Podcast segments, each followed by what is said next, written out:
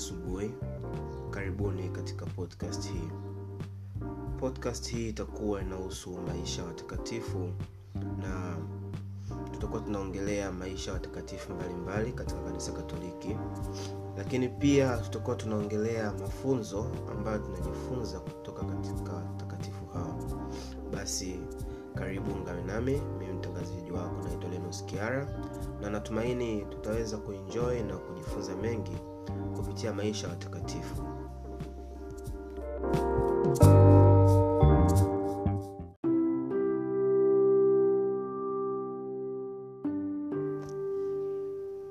Basi ndugu msikilizaji katika sehemu ya kwanza tutamzungumzia mtakatifu antoni maria clareti. Mtakatifu antoni maria clareti alikuwa ni askofu wa kanisa katoliki kutoka hispania na mwanzilishi wa mashirika mawili ya kitawa ya kimisionari. Alitangazwa na papa pius wa 11 kuwa mwenye heri tarehe 25 februari mwaka 1934 kisha papa pius wa 12 alimtangaza mtakatifu tarehe 7 mei mwaka 1950 sikukuu yake huadhimishwa kila tarehe 24 oktoba. Mtakatifu antoni maria clareti alizaliwa huko salenti karibu na barcelona katika mkoa wa katalunya nchini hispania. Alizaliwa tarehe 23 disemba mwaka 1807 akiwa mtoto wa mtengeneza sufu alisoma shule katika kijiji chake na alipotimiza miaka 12 akawa mfumaji. Baadaye alikwenda barcelona kufanya biashara. Akabaki huko hadi alipotimiza umri wa miaka 20 hata hivyo alitenga muda wake kujisomea na kujifunza kilatini na kifaransa.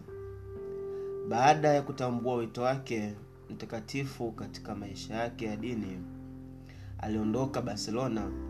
Alitaka kuwa mkaratusi lakini alijiunga na seminari ya viki mwaka 1829 na alipewa daraja takatifu la upadre tarehe 13 juni mwaka 1835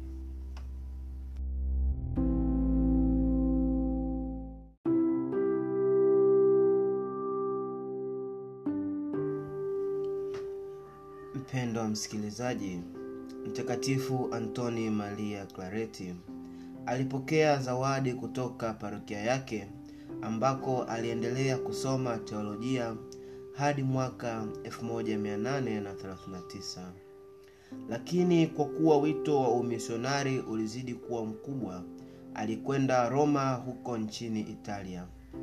Huko alijiunga na shirika la yesu lijulikano kama wajezuiti lakini akaona hajalifurahia kwa maisha yalivyokuwa. Hivyo alirudi muda mfupi tu hispania na alifanya kazi ya uchungaji huko viladrau na girona akiwavutia wengi kwa juhudi zake za kutetea maskini.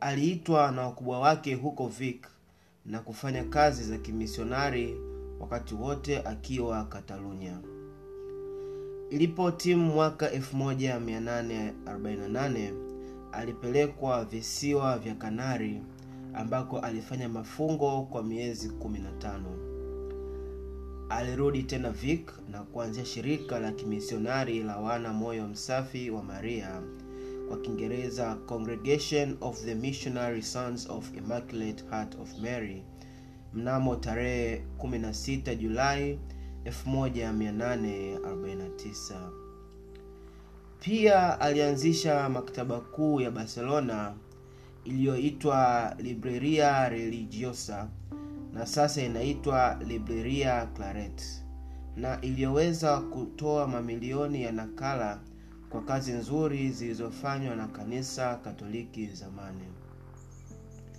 Kutokana na kazi yake nzuri na maombi ya malkia isabela wa pili wa hispania papa pius wa tisa alimteua kuwa askofu mkuu wa santiago huko cuba mwaka 1849.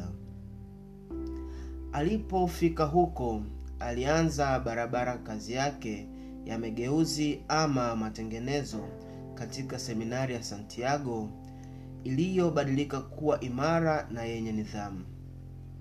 Kwa miaka miwili yake ya kwanza katika utumishi wake huko, zaidi ya ndoa elfu tisa nyingi zikiwa za sheria za kimila zilihalalishwa chini ya utaratibu wa Katoliki. Alijenga hospitali na shule kadhaa. Katika matukio matatu tofauti, Claret alifanya ziara zenye mpangilio katika jimbo zima, zikiwemo misheni za wenyeji.